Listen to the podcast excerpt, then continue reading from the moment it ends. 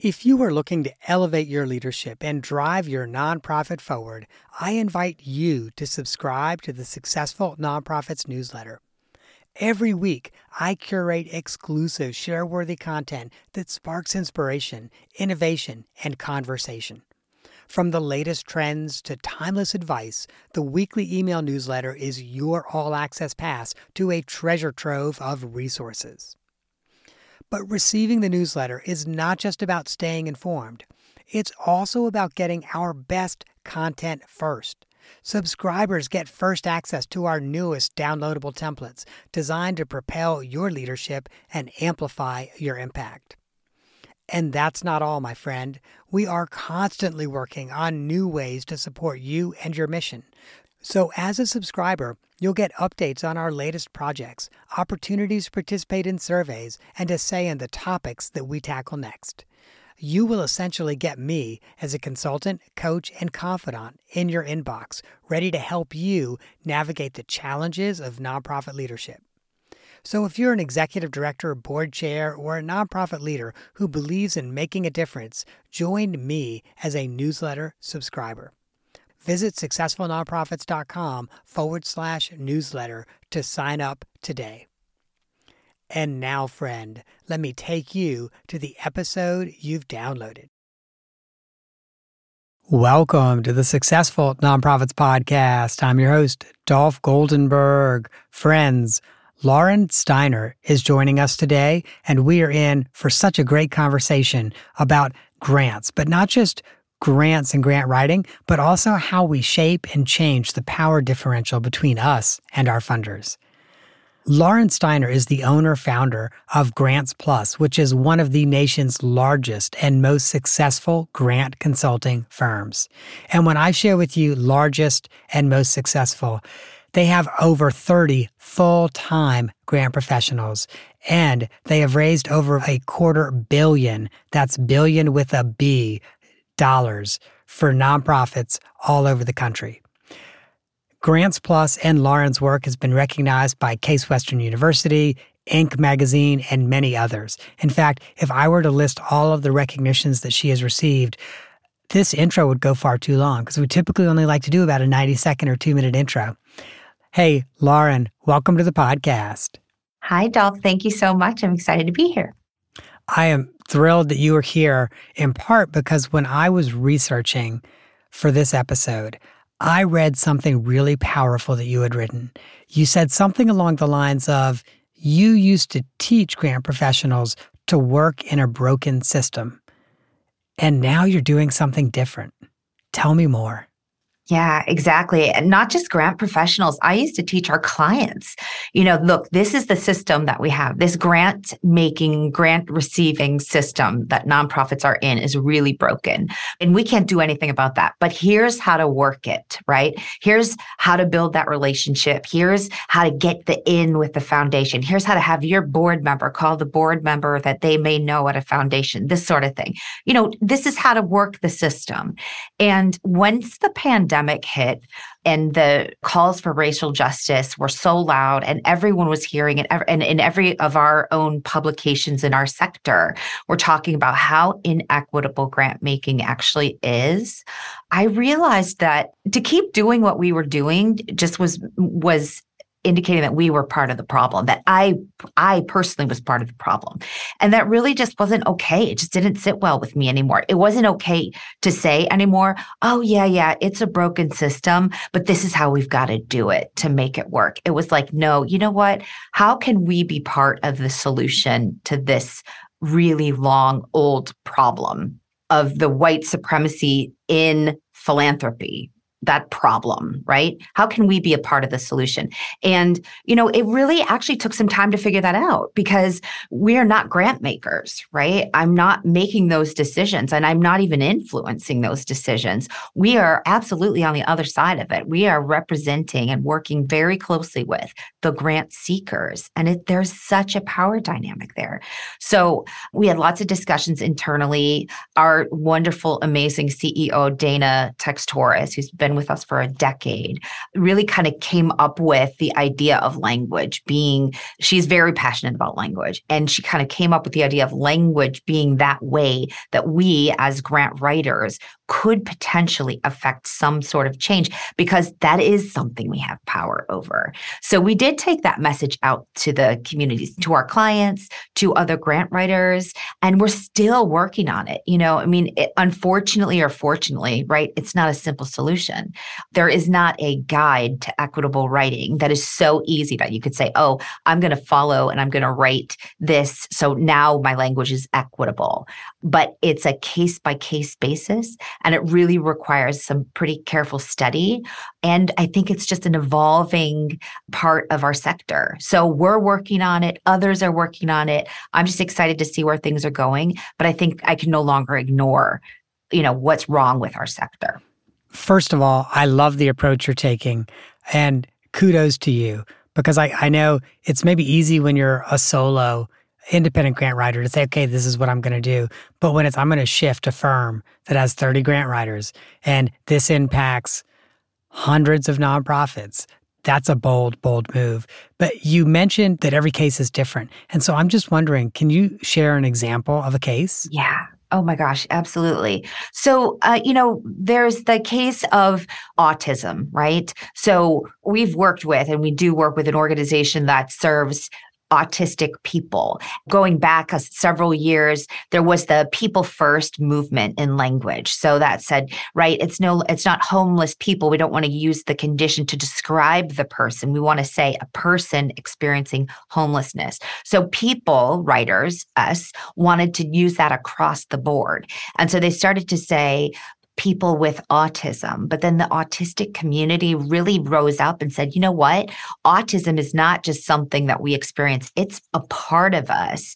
And so we mm-hmm. want to be described as autistic people. And of course, you can't even paint that with the broadest brush and say, okay, therefore, all people with autism, all autistic people want to be described in this way. It's more about the lesson, I think, is, you know, getting to know the population that you're working with, very, very carefully, listening to them and figuring out how they want to be described and referred to. And I think that that's sort of the the magic of it is really getting in there and listening to who, who you're serving. And how do you lead that language with your funders? Yeah, that is really tough because sometimes even the RFPs have ways of referring to people that are not necessarily as equitable as they could be right? And it's all on a continuum. That's the other thing is you know there's exploitive on one side and then equitable on the other side and everything exists somewhere in between and depends on your perception. So i would say this. So it's interesting. We were working on a very large federal proposal and um, it was with an organization a very large organization and we looked at what the actual FOA from the government, the, the funding opportunity announcement, the way it was written, and we looked at what the charity, the organization had written previously. And neither one, neither the FOA nor the previous proposal really elevated the voices of the people served. It was really about the organization, their capabilities, their capacities, what they were going to do with the money, how they were going to spend it, this sort of thing. And we really challenged them to do the right thing and elevate the voices of those people that were being served as much as possible to really center the whole proposal around the journey of the people being served by it to include the obviously the very important information about the organization um, and ultimately it you know it worked they were successful and it was sort of in spite of an FOA that wasn't quite as informed maybe as it could have been. But I just believe like, you know, this is the time. I mean, all proposals exist in the context of what is going on around us. And so we can't ignore the world and the culture shift that has happened.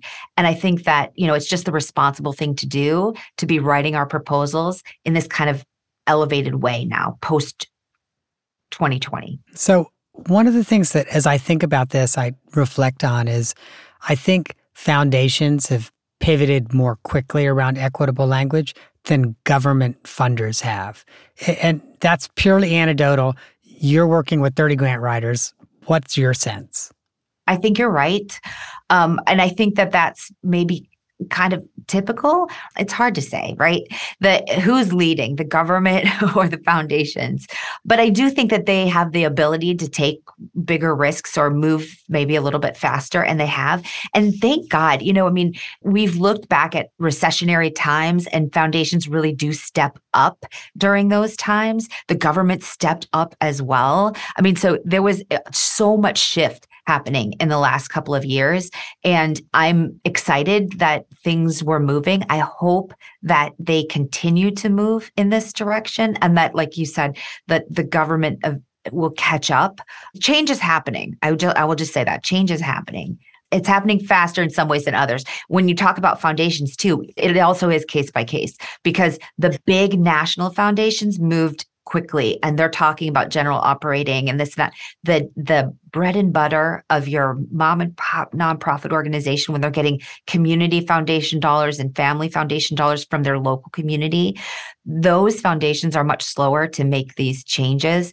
But the good news is that if anyone who works at a foundation they're hearing about the importance of general operating support and you know other things less restrictions less grant reporting restrictions there was a report like 10 years ago called drowning in paperwork how the whole system has created this system so that nonprofit organizations are just basically drowning in paperwork and I see that shift changing. It's just a little bit slow. It's slower to sort of trickle down into that local community level.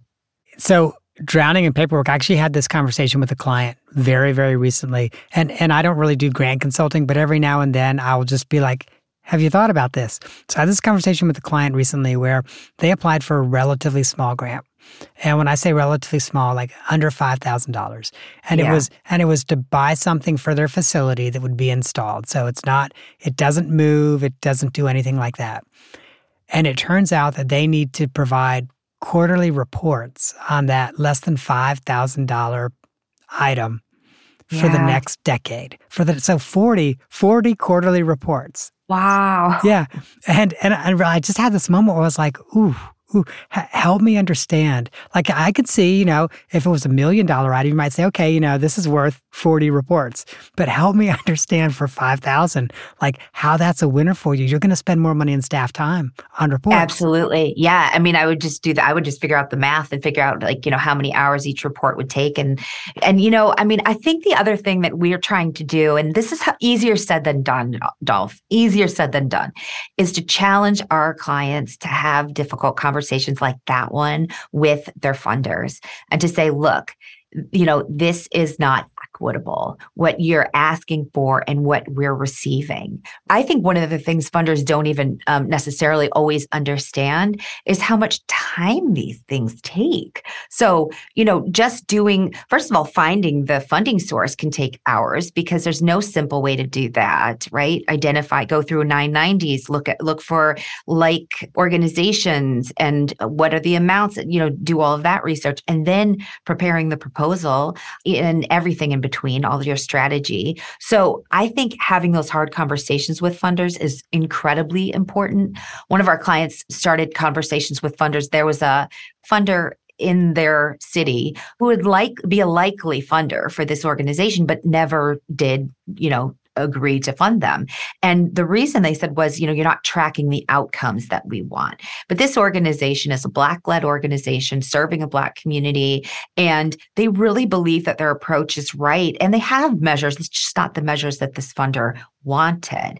And so we really encouraged that organization to go back and talk to them again. You know, this is now post 2020. People have different lenses on than they did before. We're not going back and, you know, have the conversation again and tell them about what you're doing, what it, what it is that you're doing and why this approach that you have created and that is working and how it's working. And so those are those are some very fruitful. They're having some very fruitful conversations with their funders. So I think it's getting the guts to pick up the phone and have maybe a difficult conversation with a funder because what do you have to lose other than time and money you know like your client spending wasting a lot of time on reports that might not even go anywhere yeah and i will say like if i was that client i would probably just offer to give them the money back because I would just be like, I'm sorry. I would show it to him. Here's how much money we're going to spend yes. just on filing your reports.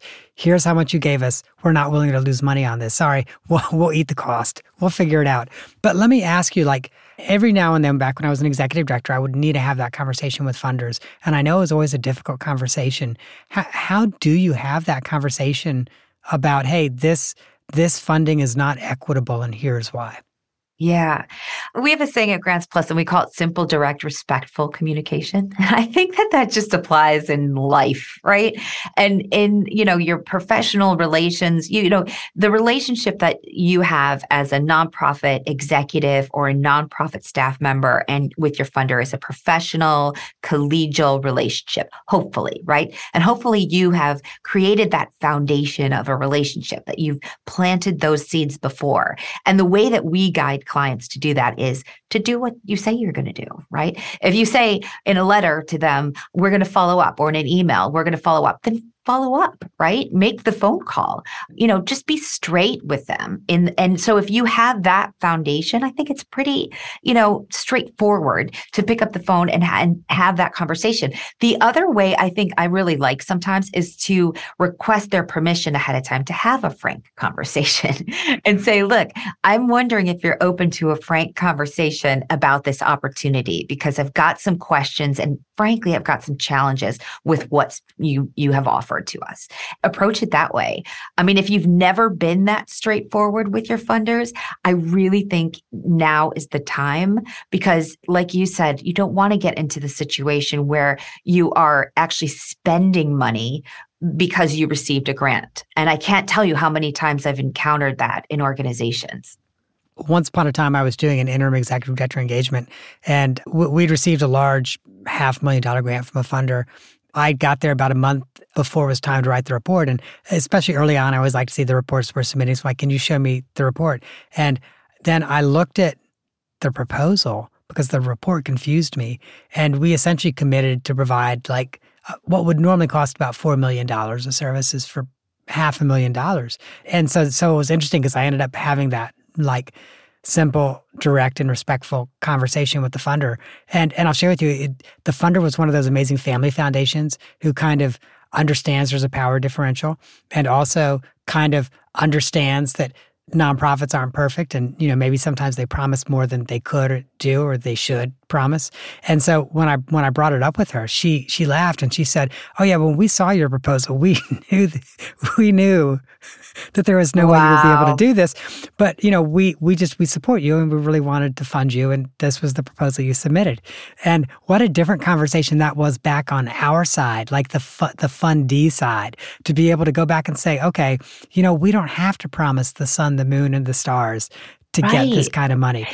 And and how you got that information from that funder, from that grantor is having a frank conversation. And then you learned, right? That's the, those are the things that you learn in those conversations with funders. You learn what they really expect. You know, I think there's something that goes along with grant seeking that is is a myth I would love to bust before my career is over, like before I retire.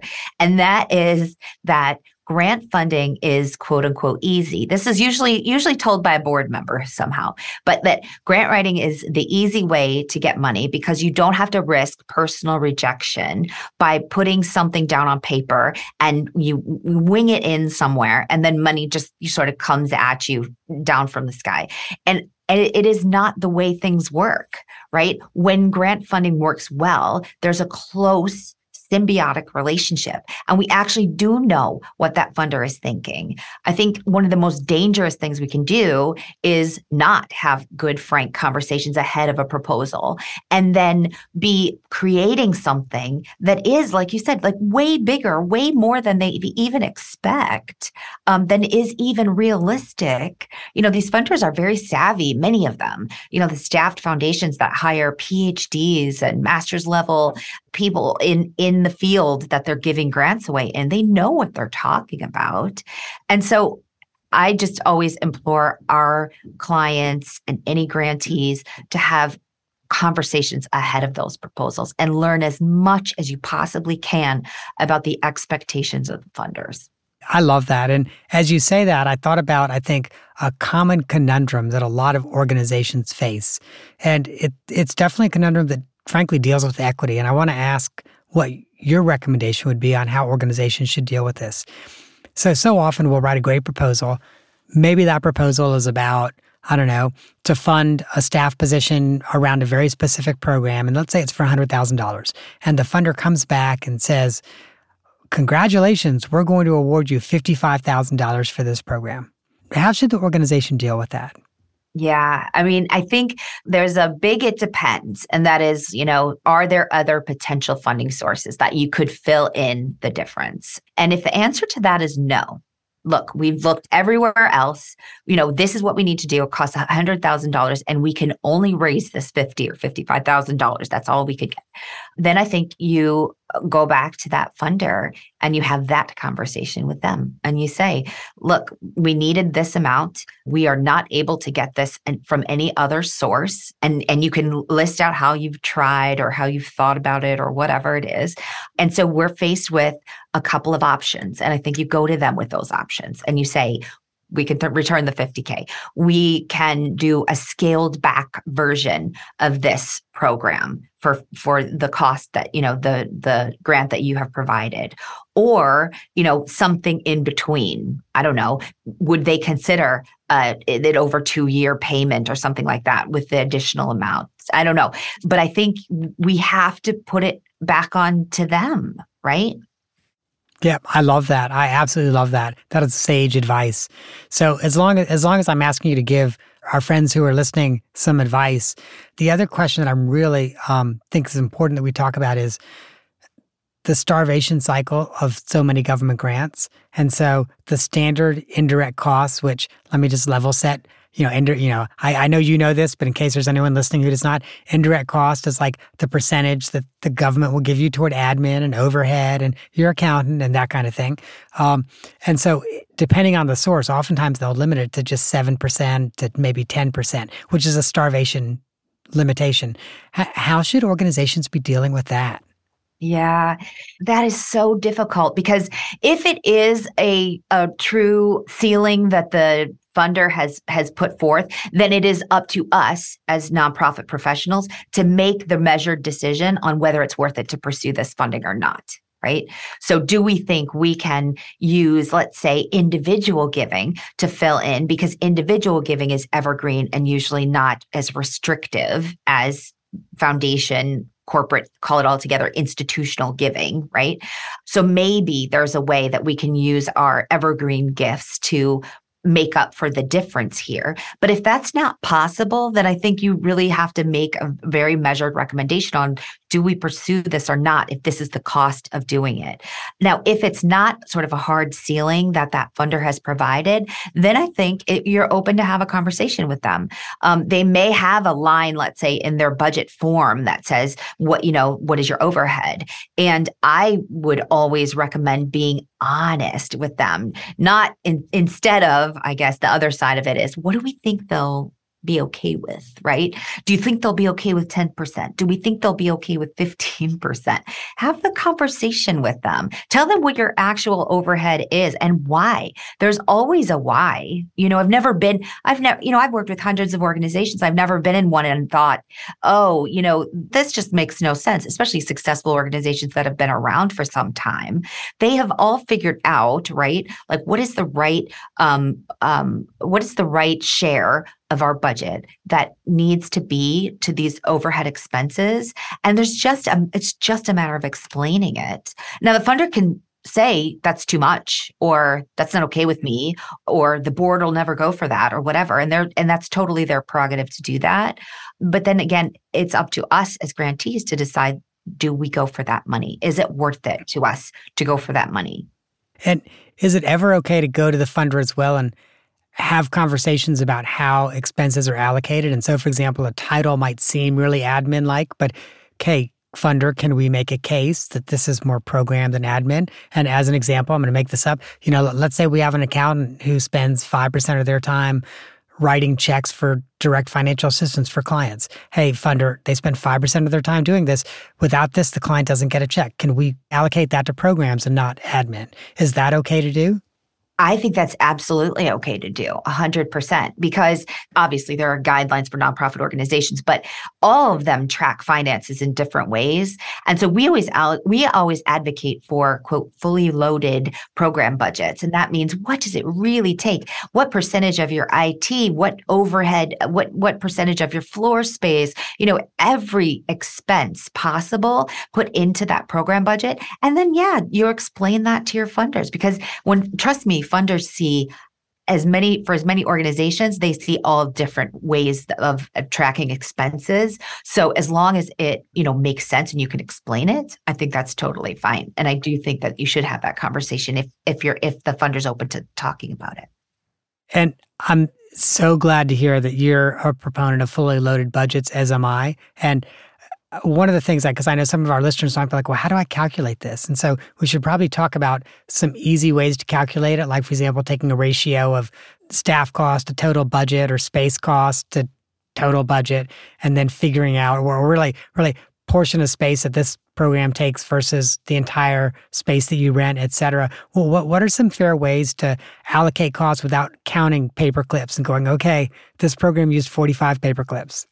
Well, you mentioned one that's pretty easy, right? Like how much square footage does your organization rent or own or whatever? And then of your programs, you know, what portion of that are they using? Um, another way might be, let's say you've got your program budgets.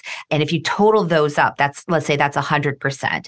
And then if you break out, okay, so each program area, let's say it's really easy and it's 33, 30, you've got three programs, it's 33 and a third for each one then I might take my accounting expenses or my IT expenses. Maybe you pull out the admin portion and then the sort of development and fundraising sort of admin portion, and then portion out the rest of it to your programs. So, I mean, you could take every expense in that kind of a way. That's just one way to do it. I think there there are so many nonprofit accountants. There are people who are specialized in accounting for nonprofits that you can talk to. You don't have to engage them for a long time. You could even just engage them to look at your budget, help you maximize how you're presenting it to funders. I would, you know, I would do that in a heartbeat if you're struggling with this. Oh, I love that. That is such a good suggestion. And you're right. There are so many people in the gig economy now that almost any need, we're like, I don't really need someone all the time. I just need someone for 20 hours to help me with this. You could probably find yes. it. This very specialized kind of thing going on. And I love it so much because you can really just tap into like the greatest expertise just for what you need. Mm-hmm. Well, Lauren, let's just take a quick shift over to our off the map question. And so I think I have a really incredible off the map question that's going to help me get to know you a lot better and help our friends who are listening get to know you better as well. So, in checking out your LinkedIn profile, I noticed that you went to law school, you graduated from law school, you went to work at a law firm as a litigator, and then somewhere in your career, you had a choice to make. Am I going to be a lawyer and litigator, or am I going to move into a different space? Can you share more about that choice and how you how you went through the process of deciding what to do? Sure, I would love to. You know, law school was an amazing thing. It was it was awesome. It was great. I had a great job offer. I really thought that was kind of my path in life and my career. And once I got into law practice, and um, it was in the litigation practice of a pretty big firm, I realized quickly that it wasn't for me and I was looking for anything. You know, we were doing big insurance defense work. Um, I really could not care less about the work I was doing every single day. And I just realized I was in my late 20s and I realized, you know what? I can't be that person who goes to work. I, it's too much time. It's too much energy. I can't be that person who goes to work and doesn't care a lick about what they do. So I was looking for any way to make my life more meaningful. And my law firm actually did legal intake at a homeless shelter. It was the third Tuesday of the month. I went with a group of lawyers and I did legal intake. And basically that meant just sitting across the table from a person. Um, there were there were men in the shelter and they would tell me their you know, legal issues and I would work to get them connected with a volunteer attorney. And so I was sitting there. I literally remember it was Tuesday night. I remember I hated my work day. I was excited to do this. I had no idea what I was getting into. And I sat down, I was talking with this man, and he's it was telling me about um, his legal problem. And it was that Sears was hunting him down for a $500 debt. And um, he was literally living in a homeless shelter, had no, you know, nothing he'd fell on hard times he'd gotten caught up in an addiction his wife had left him and, and it left him with no place to live so he was in the shelter and now sears wanted this $500 and this was his biggest legal issue and i was thinking oh my god what I deal with. Here's what I deal with every day on one hand, and what this man is dealing with, and what how easy I thought it could be just to help him. And in that moment, I was like, I have to do something totally different. I literally, I think it was within two weeks, probably, I put in my resignation and I applied um, to work at a, a, shelter that served people who were experiencing homelessness. And I actually got the job. And it's funny the reactions because my law school and my uh, my my lawyer colleagues were all like, "You go, girl! Good job! That's amazing! We're so proud of you." And then everyone else who like didn't understand what I was dealing with every day at the law firm was like, "Are you out of your mind that you would leave this career so quickly? Because I took a huge pay cut and you know I was newly married and we just had a mortgage. It was like you know it didn't really make financial sense at all to do this. But mental and my heart oh my gosh it made so much sense. And for me development is amazing. I think fundraising is amazing. It's like a perfect fit for me because I get to talk to people I get to use my brain and I get to do something good that at the end of the day I actually feel like I did something something good. I will say the biggest challenge that I've experienced in this career has happened in the last couple of years, though. And that has been since 2020 and this whole awakening, because I was a part of the awakening too, because I realized that I had been part of the problem. You know, part of what I've always done is, oh, I'll pat myself on the back. I've done good work. I've worked in human services. I've, you know, helped organizations raise money, you know, yada, yada. I think that what I have done has always been very helping the symptoms of the problem and never addressing the systems. And I think, you know, that has got to change. And so that's been part of my whole, you know, inspiration to do some of this work around equitable language and hopefully other things that can help influence and make change so that our sector can just be more equitable because I don't want to be a part of the problem anymore. Lauren, what a really powerful story about what first launched you on this path to greater equity. Thank you. Oh my gosh, thank you. Yeah, it's a part of my life. I've never looked back. Um, I teach now in philanthropy, and it's funny. I, I teach at Case Western Reserve University a course on philanthropy, and I never took a course on philanthropy, right? Like I just sort of started doing this and then realized it was great, and then did a ton of professional development. Um, but I I work with these young people who are learning about philanthropy for the first time, and it's so inspiring because I think people think that it's what people think of fundraising and then what it actually is, right? People think that fundraising is about twisting arms or, you know, making someone do something they don't actually really want to do in supporting an organization, but that's not the truth. What it really is is inviting those people who want to change the world to change the world in the ways that you know it can work. And it's a privilege to do that. I think it's a privilege to work in philanthropy as I do um, and so, so yeah, it's been, you know, full circle. I, I it is a calling more than, more than it is a job for me. Lauren, thank you so much for sharing your calling with us. Thank you, Dolph. It was great. And friends, you know, you can find Lauren at her website, grantsplus.com. And at that website, you can find grant opportunities. There are lots of really great recorded webinars. There's helpful articles um, and guides about effective grant seeking. And seriously, seriously, check out the webinars because you will learn about everything from equitable language in your grant proposals to tips for a successful proposal. And I never want to leave you without sharing two episodes that you might enjoy if you found this one useful. And the first is episode 88, Media Relations with Antoinette Kerr. And the reason I'm going to recommend that one is because Antoinette also talks about changing the script and how you're working with the media and really embracing the language of equity in that work. And then the second is episode 208, The Magic of Thank You with Sandy Rees. You know, one of the things that Lauren said is when it comes to philanthropy, and this is true whether you're talking about an individual or a foundation, people want to give. And the easiest thing for us to do is say thank you. And so make sure you download episode 208 with Sandy Rees and find out more ways to say thank you to your donors and your funders. And finally, listeners, please, it would mean so much to me if you rated and reviewed this podcast on your streaming app of choice. That is our show for this week. I hope that you have gained some insight to help your nonprofit thrive. And this is the one part of the podcast that always bores me because I say it every time and I really don't want to. But the lawyers, God bless them, we just had a lawyer, a former lawyer on, make me say it. I'm not an accountant nor an attorney.